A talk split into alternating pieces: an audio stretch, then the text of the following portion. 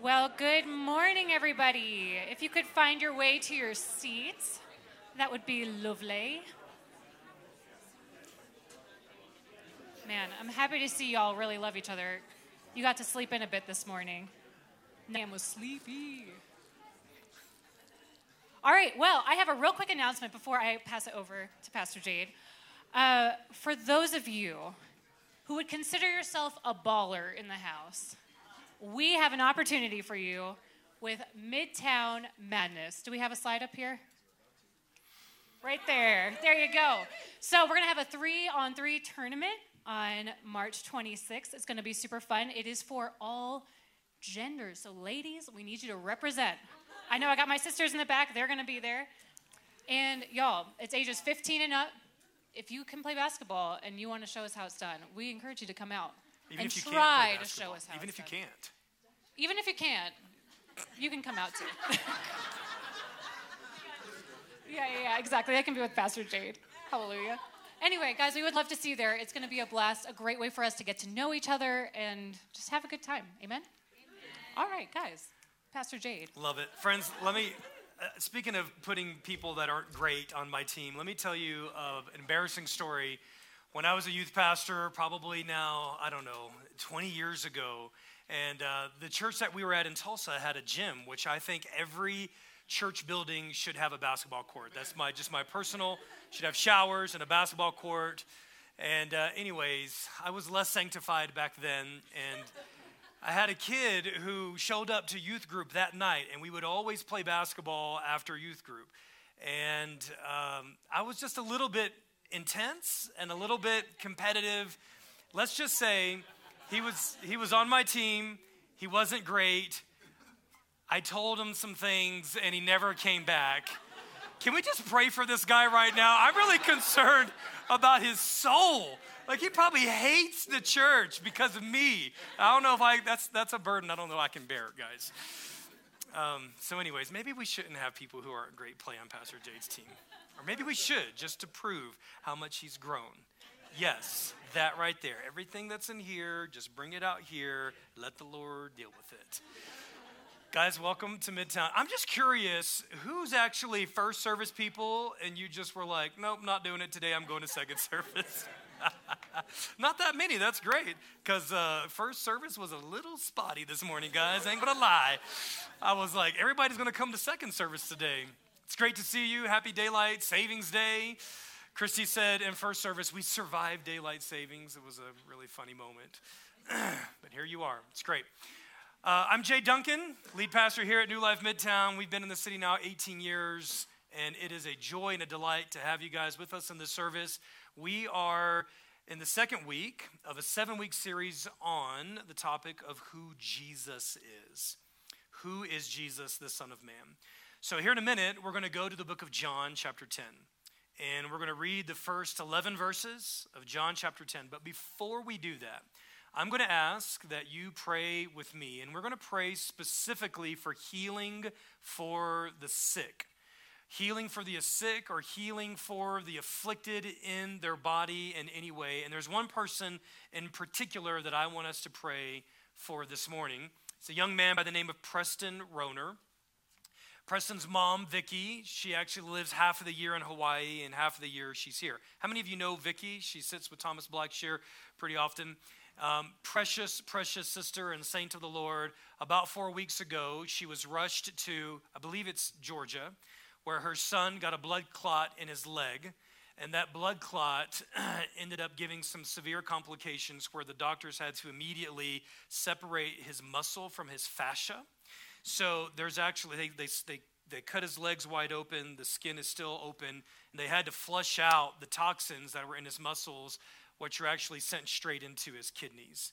So his kidneys are shutting down, or they were shutting down. The last I talked with her last week, he's on dialysis. This is a dire situation. She's there by herself. So she's renting a hotel. She's showing up every day uh, in the hours that they allow her to see her son. Uh, most of the time, he's under. And so she said, Pastor, I asked, Vicky, can we pray for you? Can I make this known to the church? She said, Pastor, would you please? And so I gave her my word that we are a praying community and that we would pray for her and we would pray for Preston.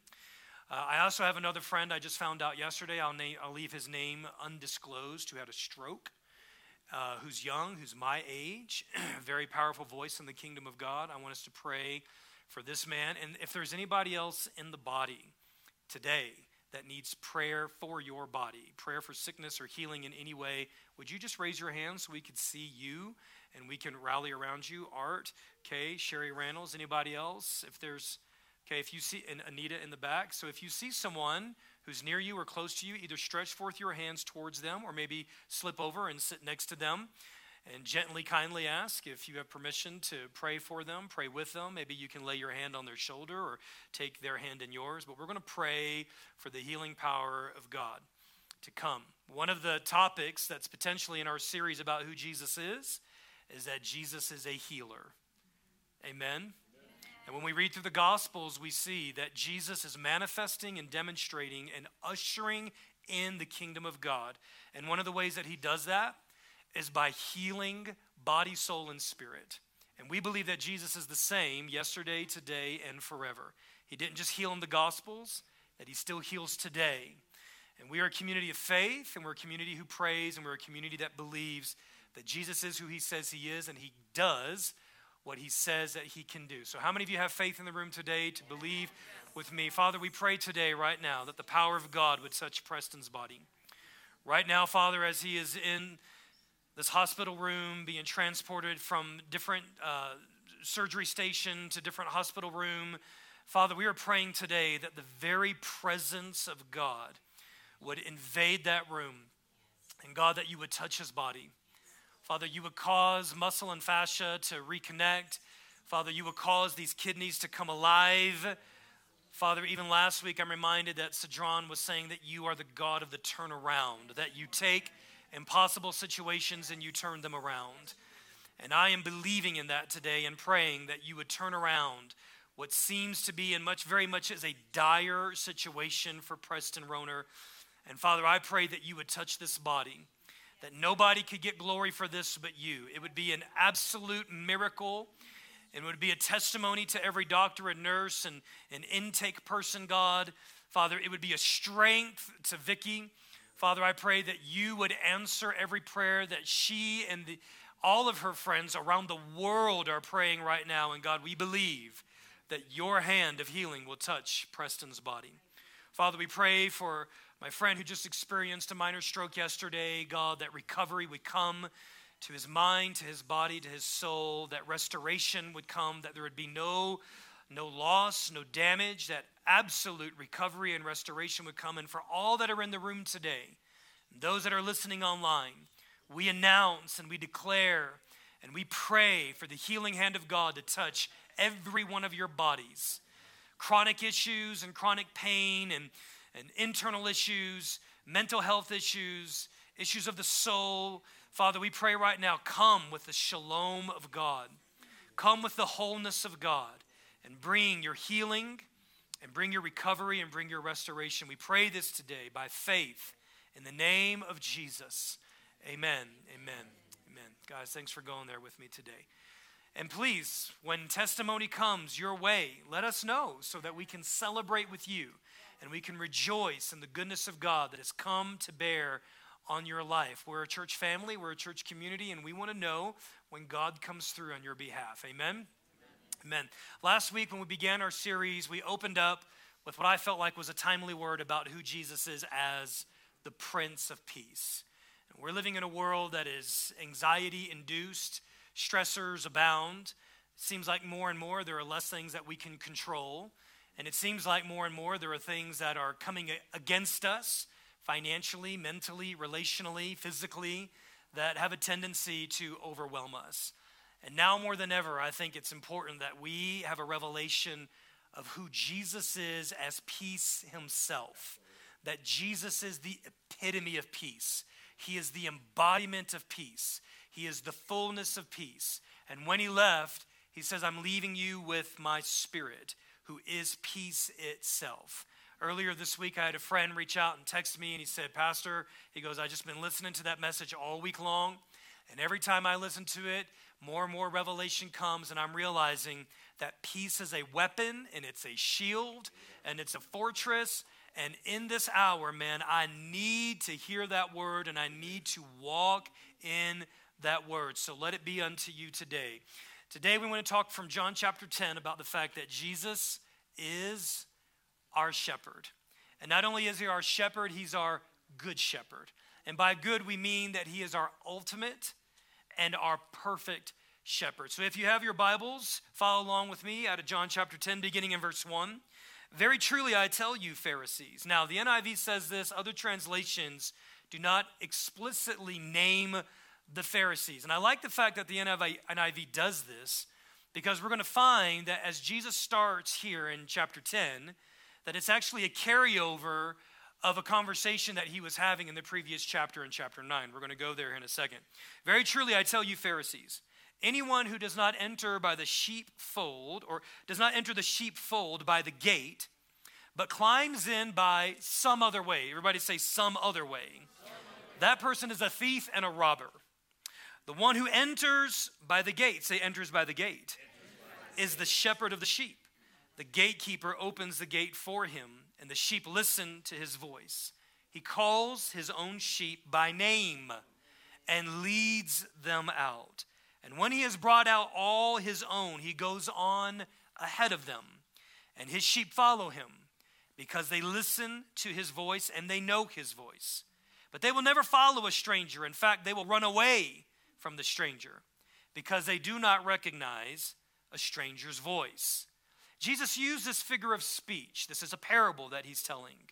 But the Pharisees, who he's addressing, did not understand what he was telling them. Therefore, Jesus said again, Very truly, I tell you, I am the gate for the sheep. All who have come before me are thieves and robbers, but the sheep have not listened to them. I am the gate. Whoever enters through me will be saved. They will come in, they will go out, and they will find safe pasture. They'll find provision, they'll find peace, they'll find security in this pasture. In verse 10, a verse that we all know very well, the thief comes only to steal and kill and destroy. But I have come. Say, I have come. I have come on. The good shepherd has come that they, meaning we, may have life and may have it to the full, may have it in abundance, may have it to the max may have the life of God overflowing within us. And then verse 11 says, I am the good shepherd. The good shepherd lays down his life for the sheep. Lord, today we pray for a revelation of how good you are. We pray for another installment of revelation into the character and the nature and the life of Jesus, both then and now. And we pray, Holy Spirit, that you would captivate our hearts afresh and anew and that you would lead us again into the life of discipleship, where we would follow you wherever it is that you lead us. And we pray this in Jesus' name. Amen. Amen. So we're picking up the story here in John chapter 10 on the heels of events in John chapter 9, where Jesus heals a man who's been born blind. So I want you to imagine that you're excited about having a child and that as soon as the child comes out and you realize that there's no motion, there's no movement within the retina, the, the baby cannot see, the baby's born blind. I think it's probably about, about 38 years that this man has born blind. And then one day, all of a sudden, Jesus shows up, pierces and penetrates the darkness. And with a word, Jesus speaks a word of healing, and the darkness ceases. Light enters, and this man now, who has not been able to make out images with his eyes, is able to see. Now, there's a problem in this story, and the problem is, is that of all the days, like, listen, Jesus, heal on any day that you want. But really, like, why did you have to heal on the Sabbath day? And this is the issue here. So, the Pharisees, who are the religious leaders of the community of that day, are taking great issue with the fact that Jesus is performing his miracles, which they consider a form of work. And the Sabbath day is to be a prescribed day of rest where all work ceases. And so, in their mind, they're thinking, listen, we're just doing our best to protect and to preserve the law. The only problem is, is that they're protecting the law while forgetting the purpose of the law. And the purpose of the law is actually to lead us into the life of God. And we have to be careful when we care more about the law or the rule of the law than the purpose that the law is designed to serve, which is to draw us and lead our hearts into God Himself and into the life that He provides. Now, what's very interesting here in the first few verses of John chapter 10 is Jesus is calling the Pharisees out, but He's doing it like He does a lot of things, He's doing it in the form of parable. And he's actually referencing the book of Ezekiel, chapter 34. I want to go to a couple of verses in Ezekiel 34. The first six verses I'm going to read, but the entire chapter of Ezekiel 34 is a story of where God is, through the prophet Ezekiel, he is calling out the shepherds of Israel at that time. Now, what's fascinating is, is he doesn't delineate or define who the shepherds are.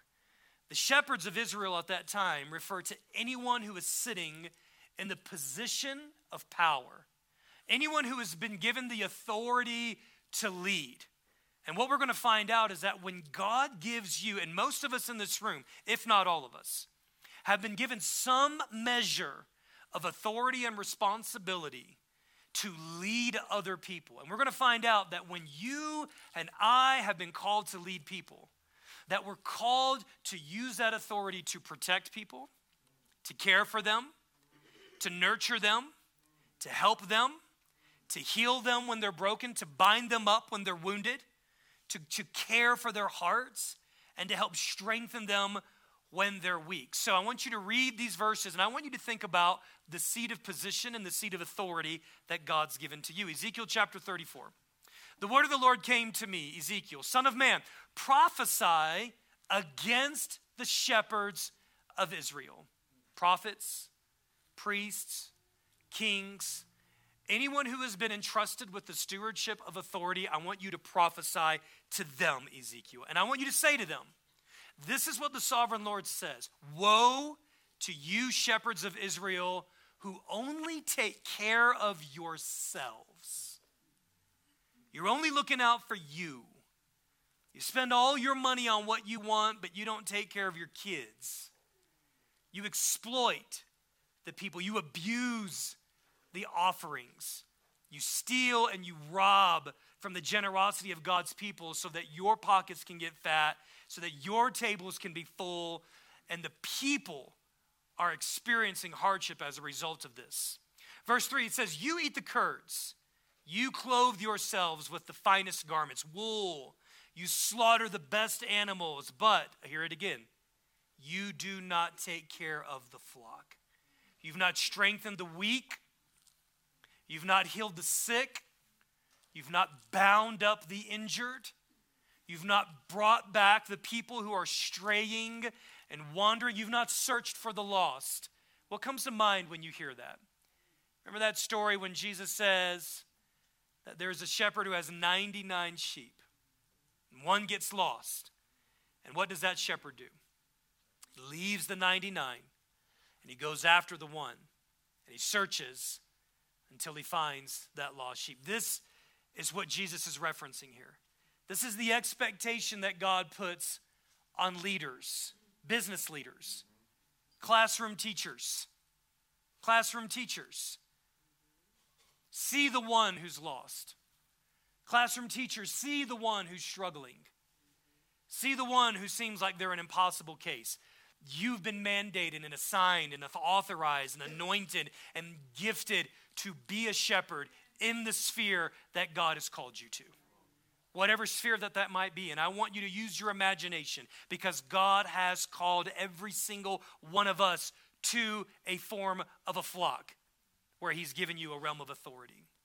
Verse 5. So, watch what happens. Actually, let's go back into verse 4. The, the, the latter part of verse 4 says this it says, You have ruled them harshly and brutally. In other words, you've abused your power. You have abused the power that I've given to you explicitly to heal and to bind up and to restore and to help and serve and strengthen. And you've taken that and you've used it for yourself. And not only have you used it for yourself, you've taken that power and now you have hurt other people with it. Verse 5, he says, So they were scattered because there was no shepherd. And when they were scattered, they became food for the wild animals. Now, in the metaphor of shepherd and sheep, the sheep became vulnerable to the predators out there. But I want you to hear this and think about this in terms of people. That when shepherds and leaders and rulers do not follow through on their God given responsibility, it leaves the people under their care vulnerable to attack, vulnerable to spiritual attack, predators physically. It leaves the people under our care, susceptible to harm. So in verse 6, he says, My sheep wandered over all the mountains on every high hill. They were scattered over the whole earth, and no one searched for them and no one looked for them. This is God Himself speaking about the leaders that He put in position over His people Israel. Read the rest of the chapter, guys. It is enlightening. God goes on to say in Ezekiel 34, He says, the very last verse of Ezekiel 34, God concludes the chapter by saying this He says, You are my sheep, and you are the sheep of my pasture, and I am your God, declares the sovereign Lord. And what we find in John chapter 10 is that Jesus becomes the fulfillment of God's promise to Israel in Ezekiel 34 that he becomes the good shepherd embodied. So we're going to look throughout the rest of John chapter 10 and we're going to discover some things about who the shepherd is. The first thing is we discover that he is a shepherd who submits. Now, this might seem peculiar to you because if you're anything like me, when you hear shepherd, I think about Psalm 23. All right, the Lord is my shepherd. I shall not want. He leads me beside the still waters and he makes me to lay down in green pastures, and everything is so nice and everything is so beautiful and cute, and that's amazing. And that is definitely an aspect of who God is. But the first thing that Jesus chooses to disclose about himself is I'm a man under authority. Look at me at John, look at me at John chapter 10, verse 1 and 2. Very truly, I tell you, Pharisees, anyone who does not enter the sheepfold by the gate. What is that referring to? It ref- it's referring to a prescribed and authorized, you could call this a legal point of entrance. He goes on to say that anyone who chooses not to enter by this legal point of entrance. They're a thief and they're a robber. They're, they're, they're suspicious. You got to pay attention to their motives.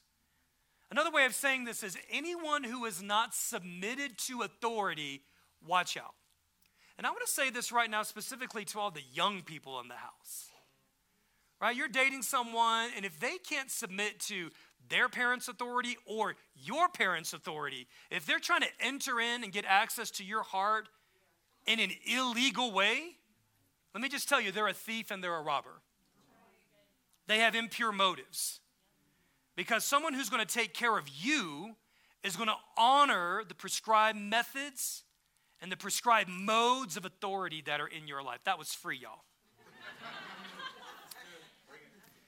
Verse 2 says, The one who enters by the gate is the shepherd of the sheep. Now, of all the things that Jesus in John chapter 10 could start talking about to describe himself as the good shepherd, I think it's fascinating that he chooses to talk about the fact that he is a man that's under authority. How many of y'all are in the 80s and uh, you guys saw Top Gun? Any, any, any Top Gun folks in the house, right? So, Top Gun, for those of you guys who know Top Gun, it's the story of a young pilot, and ironically, he goes by the call name of Maverick. And Maverick is this, you know, it's this hot shot. He's super talented and super gifted, but very natural to his name, he bucks authority, right? He goes against the prescribed methods. And I want you to hear this Jesus is not a maverick. Jesus doesn't go rogue. In fact, Jesus is one of the most unoriginal people that you will ever meet. And here's why Because Jesus is consistently saying this I only do what I see the Father doing. And this is what is so important about this. Listen, power reveals character. You ever seen someone that before they get promoted or before they have access to authority or power, like they're pretty tolerable? They're kind, they're thoughtful, and then all of a sudden, out of the blue, they, they get a promotion. Or out of the blue, there's, there's some measure of, of authority that's given to them, and all of a sudden, it seems like overnight, they're kind, they're, they're not kind anymore, they're cruel, right? They're on a power trip, right? They're not listening anymore. It's my way or the highway. I would venture to say that was always in there. And power, when, when we touch power, it actually, what it does is it takes the restraint off of us and it shows our true colors. Now, the amazing thing about Jesus is that Jesus is the all powerful one. That Jesus knows no limitation on power, and yet what we find about Jesus is that he still chooses to be submitted to authority. And here's why because every powerful engine must have a more powerful brake. If your engine is more powerful than the systems and the people and the accountability and the internal choice to submit, you're in trouble. Because power that is unrestricted is dangerous. It's dangerous. And when God trusts you with power and authority, the question for you very simply is can you still listen to other people's ideas, even if they don't hold the same position that you do? Can you still give people your time when you don't deem them to be as important as you? Can you still protect and defend the innocent even when you might be more physically strong than them? Can you care for the poor even when without exploiting them? With, without dehumanizing them, even when physically or financially you might be in a better place. Jesus never does what he wants to do. I want you to hear that. Jesus never chooses his own way. Listen to some of these verses here, beginning in John chapter 5, verse 19. I'm just going to rattle some of these off. This is what Jesus says about himself The Son can do nothing by himself. Now you're probably thinking, oh, Jesus, that's hyperbole. You're just exaggerating. No, Jesus is not exaggerating. He is saying, I can't multiply bread, I can't heal the sick, I can't raise the dead by myself. I am absolutely and utterly dependent on the presence and the power and the gifting and the wisdom that the Holy Spirit brings. And listen, it's not just those powerful things. I think Jesus is saying this is the way to live life itself. Guys, I, I can't deal with the Samaritan woman at the well by myself. Okay? I, I, I can't deal with the grief of Mary and Martha when Lazarus has died. I can do nothing by myself. Friends, that's, that's an invitation for us to see the way that Jesus goes about living the life of God and to follow in that way. Listen to these words. He says, The Father has entrusted all judgment. Listen, the Father has entrusted. In other words, Jesus is saying, I can't judge unless the Father gives me the authority to judge in this situation. Another verse he says, the Father has granted. These are, these are, these are, these are humiliating words. Listen to this. It would be like me saying, hey, Jeff, Jeff calls me up and says, hey man, you want to go out tonight? Only if my wife grants me permission. right? Now, like there's something that rubs against your ego. Good. Sit there. L- let that mess with you. Because because that's what Je- when Jesus says it, we're all like, oh, that's holy. No, I need you to, I need you to incarnate this. Flesh this out. Whenever you trust someone else to grant you permission, be honest, that bothers you. It doesn't matter what it is. And Jesus is saying, I don't do anything unless the Father has given me permission. He goes on to say in John chapter 5, verse 30, by myself I can do nothing. Listen, Jesus can be trusted because he is submitted. He can be trusted because of the very fact that he is submitted. And when he says that, of all the ways I could pull all the God cards that I want, and this is what he says He says, I choose to go through the gate because that's the way that the Father has told me to go. Second thing that we find out about Jesus is not only is he submitted, but Jesus calls. Now, here's what I need you to hear about this that invitation is the way of the kingdom. That so much of the kingdom of God operates by invitation, not by coercion. So when you hear that the Good Shepherd calls, what I want you to hear is that the Good Shepherd does not drive, that the Good Shepherd does not force, that the Good Shepherd does not manipulate you. He doesn't manipulate us into holiness. You ever notice that? He just lays it out there. You want to become more holy? You want to become more patient? I'm going to invite you into a way, but I'm not going to manipulate you into that way. You want to become more generous? I'm going to invite you. I'm going to give you opportunities to give, but I'm not going to force you. I'm not going to manipulate you. This is one of the reasons why I don't believe you're, you're going to be cursed if you don't tithe, because the Good Shepherd does not manipulate you. The Good Shepherd does not lead us by coercion. He invites us into the way of God, which leads us to the life of God. And the beautiful thing about this, friends, is that, that He calls us in a personal way. Here's what I want you to hear is that God knows you. And as I was writing this out, I felt like the Holy Spirit tapped me on the shoulder. And He says, I want you to remind them that not only do I know them, not only does He know you, but He knows your spouse. He knows your roommate that you're having a little bit of a hard time getting along with and their story. He knows your children. And here's the thing God knows how you're wired, God knows how they're wired. God knows what they need to hear in the exact time and in the exact way that they need to hear it. When you feel like you're just bumping up against a wall, when you feel like they're just they've, they've closed their ears off to you I want you to know that God knows the way that your loved ones are wired. He knows what energizes you, He knows what motivates you, He knows what makes you come alive. He knows what brings you joy and fulfillment. He knows what you're afraid of. He knows your weaknesses. He knows your Enneagram number and their wings. He knows your Myers Briggs. He knows your disc personality profile. He knows if you're an introvert or an. He knows everything about you. He knows the keys to your heart.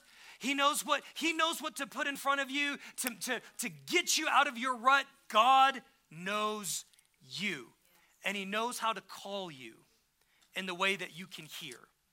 Friends, when I think back on my own life, like there was a time in a season where I did not want to be a pastor. Vehemently. Like I, I opposed it, I, re, I resisted, I, re, I repelled, and I rebelled against the idea of sitting in this seat of stewarding the lives of people. And very gently, God sent someone and he called me. And then there was a time in my life where I thought that I was just going to give my life to the high schools of America, and God called me to the nations when I vehemently opposed going outside of the United States because God knows the keys to my heart.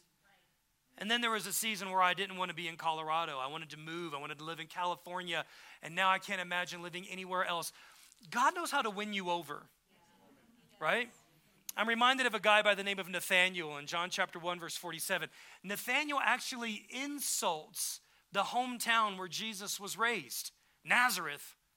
Can anything good come from Nazareth? And Jesus sees this. And so when Jesus walks up, notice Jesus doesn't rebuke him.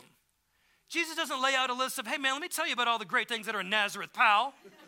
Have you ever been to Nazareth? Give me a break. He doesn't do that. He doesn't defend and he doesn't attack. Here's what he does. He rolls up and he goes, guys, here's a here's a true Israelite in whom there is nothing at all that's false. Nathaniel, he's he's won him over. He's like, what are you talking about? Oh, oh I saw you. And I heard what you said, by the way. But it's all good. Come follow me. And Nathaniel's like, Oh my God, you're the Son of God. He's like, Listen, you believe because of that? You ain't seen nothing yet. Jesus knows how to call you. Luke chapter 5, Jesus shows up, and Peter spent all night fishing. He's tired, he's frustrated, he's exhausted, he's discouraged. And Jesus shows up the next morning and he says, Hey, can I jump in your boat? And by the way, would you mind just, just, just do it one more time? And those of you guys who have done any kind of hard work, just put yourself in Peter's shoes right now. it's Some guy comes along, you don't know this person from Adam, and he's like, hey, I want you to try it again. You're like, listen, dude, listen. I appreciate it, but I've, I've been out here all, literally all night long. Jesus, I get it. Just, just give it a shot. And when he throws the net over on the other side, when he tries again, when he does it under his response to the invitation of God, there is such a bountiful harvest that comes in that it convicts Peter. Now, I think that I don't, I don't understand what's happening here. Like, I'm thinking that if Jesus, like, reads Peter's mail, that's what he needs. Peter just needs to nail this guy to the wall and he's going to be convicted. No, he blesses him with the kindness of allowing him to receive so much fish that it pays off all of his debts and even his buddies get in on it. And watch Peter's response in Luke 5 Master, I'm a sinful man and you need to get away from me. Jesus knows the key to your heart. And you know what he calls us to? These are not arbitrary calls. Listen, he calls us to discipleship, he calls us to follow him, he calls us into the way that leads to life. I've been meditating on this verse all week long. I've heard it numerous times, but on Monday, I was exposed to this verse again. It's in Matthew chapter 11, verses 28 through 30, and this is the message version of this verse. All of you guys know this, most of you do. But the message says it in a way that's just disruptive enough that it got me to think about it and it allowed something else to work inside of me. It says this. It says, Are you tired? Anybody tired in here? Right? Are you worn out? Are you exhausted? Are you frustrated? Are you agonizing over trying to get breakthrough in some area of your life? Does it feel like the Christian life isn't working? This is what Jesus is speaking to. Are you tired? Are you worn out? Are you burned out? And then he says this He says, Come to me. Bring that to me. Share that with me. And he says, Get away with me, and I'll help you recover your life. You know what this is? This is the Good Shepherd saying, Follow me. This is the Good Shepherd calling to every single one of us in some area of our life where we're agitated and we're stuck and we're burned out and we're exhausted. Jesus is saying, Come bring that to me. Let's walk together. And then I love this because he says, he says, I'll show you how to take a real rest. Walk with me and work with me. Like when I think about discipleship, I think a really good definition is very simply to walk with Jesus and to work with Jesus. The family and I have been watching uh, this series called The Chosen, which is so amazing. If you haven't seen it, I really encourage you to jump on YouTube. It costs about $2 a, an episode, and you will see Jesus in a way you have never, ever imagined him to be. The last episode that we saw, the disciples have just been called Peter, James, John, and a handful of others. And they're walking to join Jesus in Cana, where he's there to go join his mom for a wedding celebration in the story of John chapter 2. And what I love, because I've never imagined this before, is that the disciples have made the decision. We've left the boats, we've left our parents, we've left our job, we have no more security. We, we're stepping out into the unknown of uncertainty, and we don't know what this means. And they keep bantering back and forth, like, what, what, what are we going to do? And how, where are we going to sleep? And how are we going to get food? And then Peter tells the story that puts discipleship into its proper context. He says, Guys, remember when we were kids? And, and dad would invite us out to go fishing with him. It's the family business. And he says, Do you remember what we would do? And James and John were like, Yeah. We would just sit there and we tag along and we just watched. Peter's like, Yeah. Like, that's all we did for years. Dad invited us to come along and we watched. And dad made his own mistakes and we watched those mistakes. And he goes after a course of time and you never really know when it happens. Like, like after all those years of watching dad fish, when did they become fishermen? You can't really put your finger on it. The point is, is that over years of watching, there came a moment when they stepped in. And the lessons to be learned were their own, and the mistakes to be learned were their own. And that's the life of discipleship. Come, come with me. Follow me. See how I do things. Take inventory at the end of every day and watch the way that I live life. Friends, Jesus is calling because he's the good shepherd. But then the next thing we find out about Jesus in verse, two, verse 3 and verse 4 is that, is that Jesus doesn't just call his own by name, he, he leads us out. Look at these verses again in verse 3 and verse 4. The gatekeeper opens the gate for him, and the sheep listen to his voice. And he calls his own sheep by name, and he leads them out. And when he has brought out all his own, he goes on ahead of them and his sheep follow him because they know his voice. Jesus becomes the consummate example of what your life was designed to be. He's the example. Now, I'll give you a quick story here. In John chapter 13, the first few verses, Jesus is ha- he's about to have a feast with his disciples. He's about to have the Passover meal. He's about to spend an extensive time teaching them before he goes to be crucified. But before he does that, he notices that everybody walks into the room and everyone's feet are nasty. And he's looking around and he's just seeing what everyone's going to do, and no one does anything.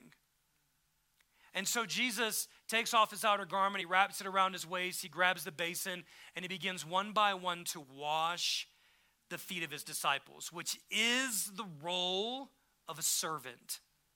And then he says this here in verse 12 of John chapter 13.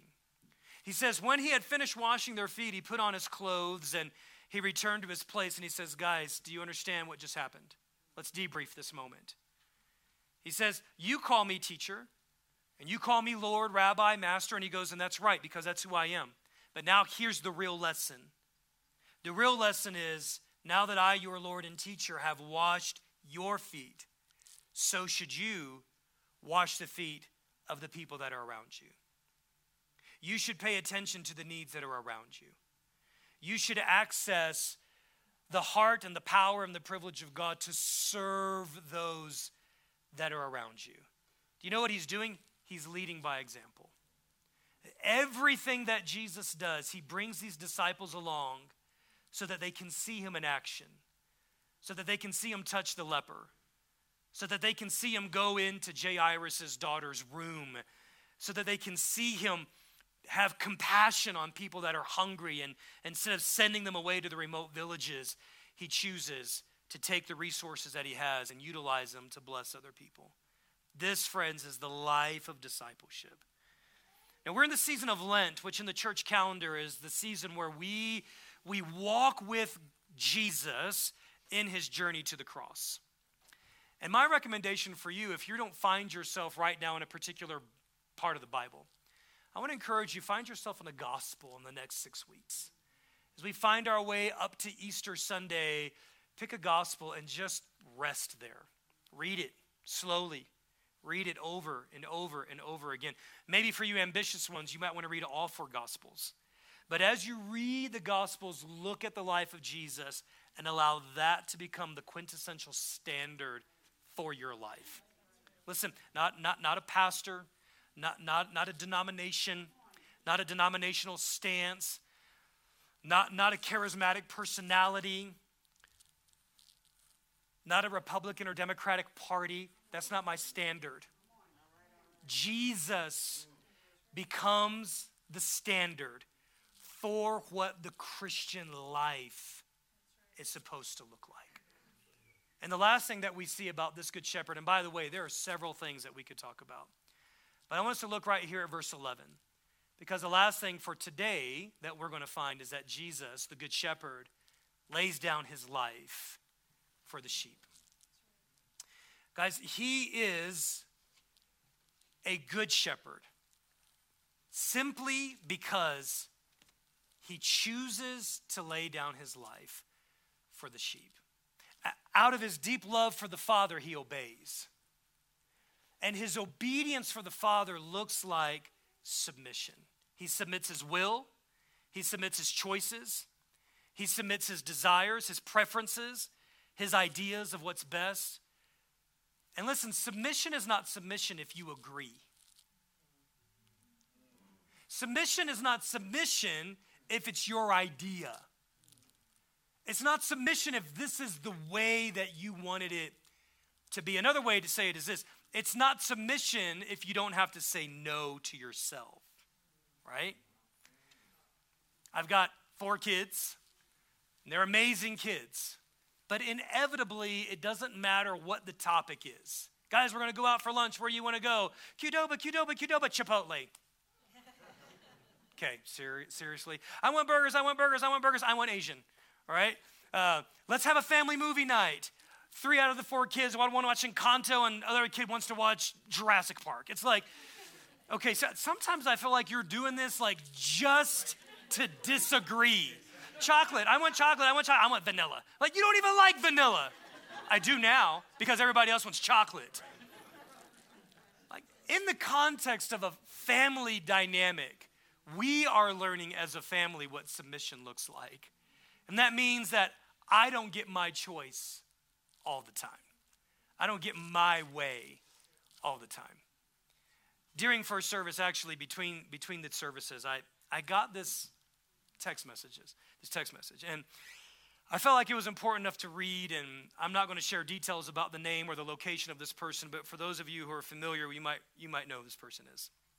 It says, Pastor Jade, I still stream in from the other side of the world once a month or so, and first sermon's message was great.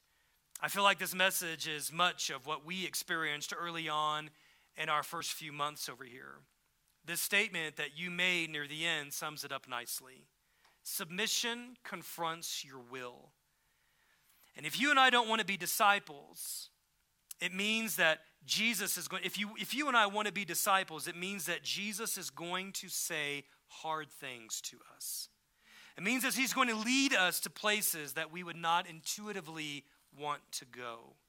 It means that he's going to invite us by his grace to go to places that we are not going to want to go. I said that first service.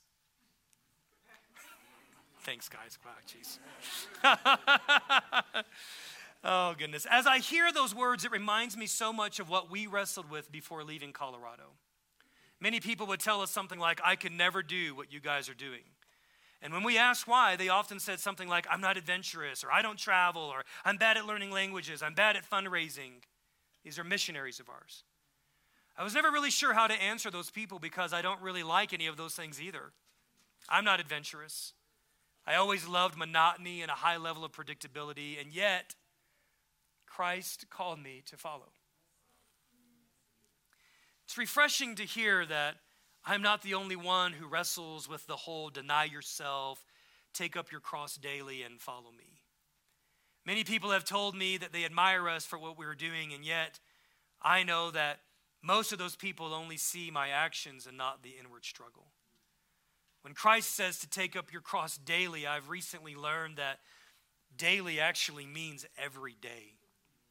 I sometimes wonder if a few of those same people who have told us, I could never do that, might actually be able to do it easier than we can, and yet they rob themselves of the blessing of being formed into the image of Christ in the place of self denial because it can be incredibly tempting to confuse the call of Christ with all the things that we wanted anyway. It's from one of Midtown's missionaries. Friends, what's the best? What, what do we do with this? Our Good Shepherd shows us how to submit. Our Good Shepherd calls us into a life of discipleship. Our Good Shepherd leads us by example, and then our Good Shepherd lays down his life, his rights, his will, his ambition, his power, his pride, his position. Philippians 2 says it like this being in the very nature God, he did not consider equality with God something to grasp for, something to take advantage of and use for himself but he laid down his life and he took the very nature of a servant. Jonathan, if you would come. I want to read this verse to you as we prepare our hearts to come to the table. Because I, th- I think the word of the Lord for you today, friends, is Jesus is calling you again to the next level of discipleship. Doesn't mean that the previous level of discipleship is wrong. It just means that there's another leg of the journey. It just means that base camp was great and you've been refreshed. And now it's time to go summit some more mountains. It's, it's time to go down into some more valleys. It's, it's time to follow him. It means it's time to pack up the tabernacle because the, the pillar of fire and the cloud of smoke is moving again. It means that there's some scary places that he's inviting you into, but he's there with you. It means that he's going to ask you to give up some things. It means he's going to require something of you. Jesus is inviting us again. But remember, listen, he knows how to call you, he's modeled the way to submit. Submission doesn't mean agreement, it means that he's going to go ahead of you and he's going to be present with you. And really, what it means is this that the life of discipleship out of Luke chapter 9. And if you would, just would you close your eyes here? I want to read this to you. Chapter 9, verse 23, Jesus says, Whoever wants to be my disciple must deny themselves. Whoever wants to be my disciple must take up their cross every day.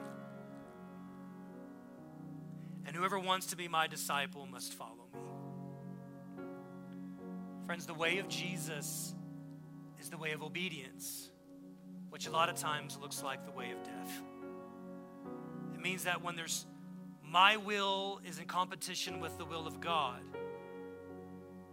obedience means like my will dies so that his will can live. Because unless a seed falls to the ground and dies, there can be no resurrection life. Jesus shows us as the Good Shepherd that the way to life is the cruciform way of an obedience that leads us to death. And what I want you to do here in the next 60 seconds is listen to the voice of the Good Shepherd. See if he might be calling you, inviting you, addressing something inside of you lust for power, need to be known, need to have your own way, the need for control, pride. Listen to the voice of the Good Shepherd today, friend. And then we'll come to the table.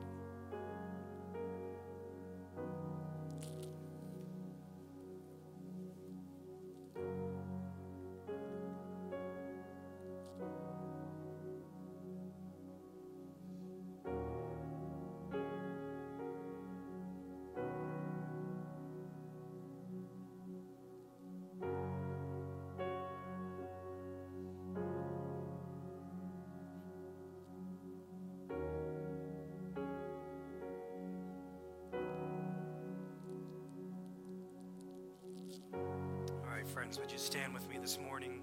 I'd like to invite every single one of you to come to the table of the Lord to receive the body and the blood of Jesus. We'll all enter into this and we'll partake together. You can exit on the left, come forward, and I'll lead you.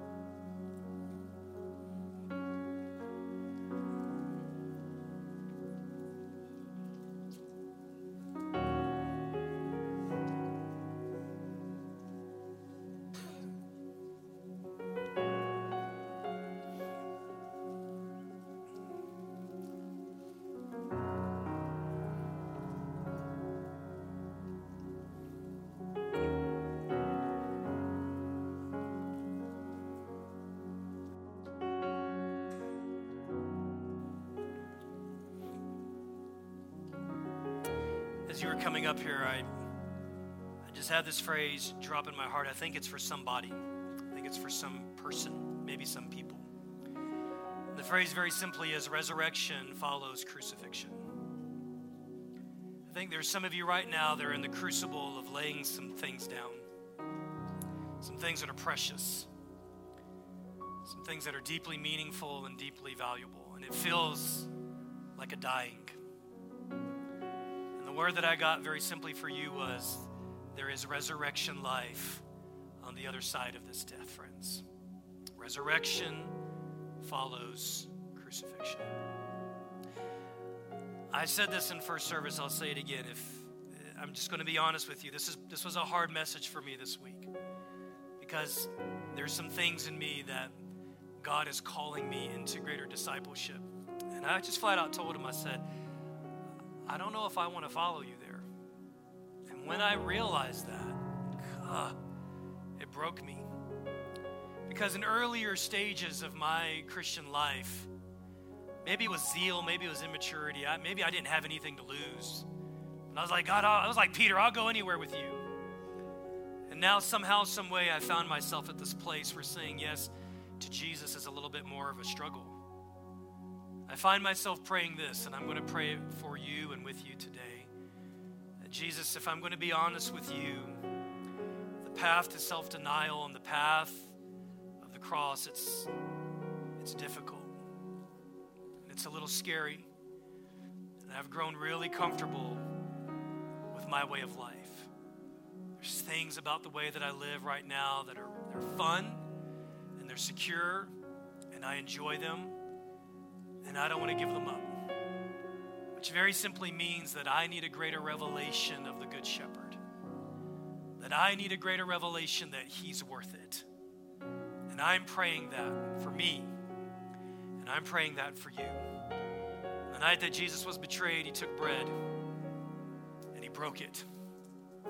It's a physical picture of Isaiah 53, verse 4, that he was crushed for our iniquities. That the punishment for our sin that brings us peace was placed on him. Friends, this is why he's good. Because he, he paid for our sins. He died in our place. And he says it's good on the other side. I've checked it out. Come on, follow me, because resurrection is on the other side of crucifixion. Let us receive body of the Lord.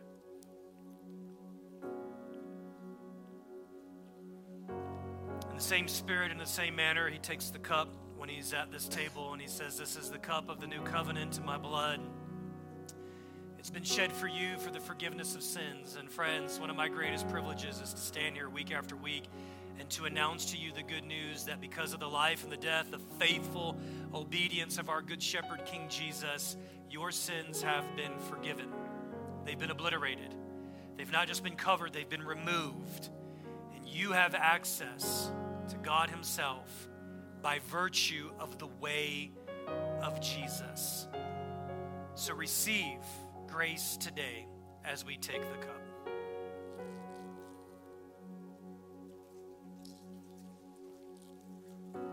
Amen. Be so, Lord. Continue your work deep in our lives. Friends, would you join Jonathan as he sings a song of thanksgiving this morning? Praise God from whom all blessings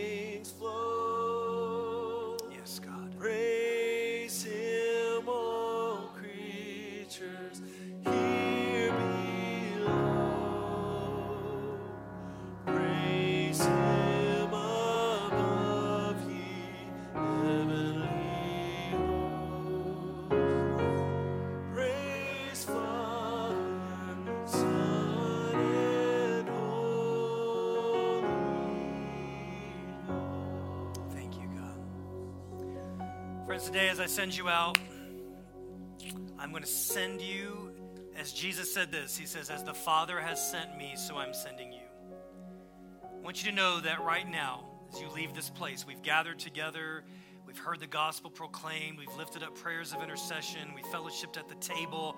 Powerful, powerful morning, and now you're being sent back into the quote unquote real world where God is at work. God is at work fulfilling his mission to bring the world to him. You and I get to join him. So you're not just leaving today, you're being sent by the authority of Jesus Christ to join him in his work. He's working with your neighbors. He's working with your friends, your coworkers, your bosses, the people you work with, your classmates. He's working in their lives. And you're being thrust back into the harvest field to work with him.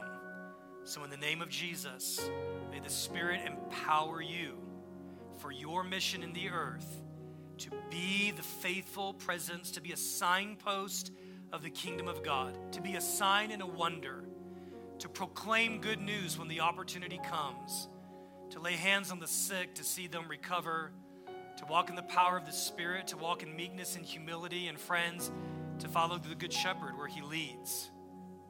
Because where he leads, there he is. And where he is, is where his life is. So go forth now in the name of the Father, the Son, and the Holy Spirit. Amen. God bless you guys.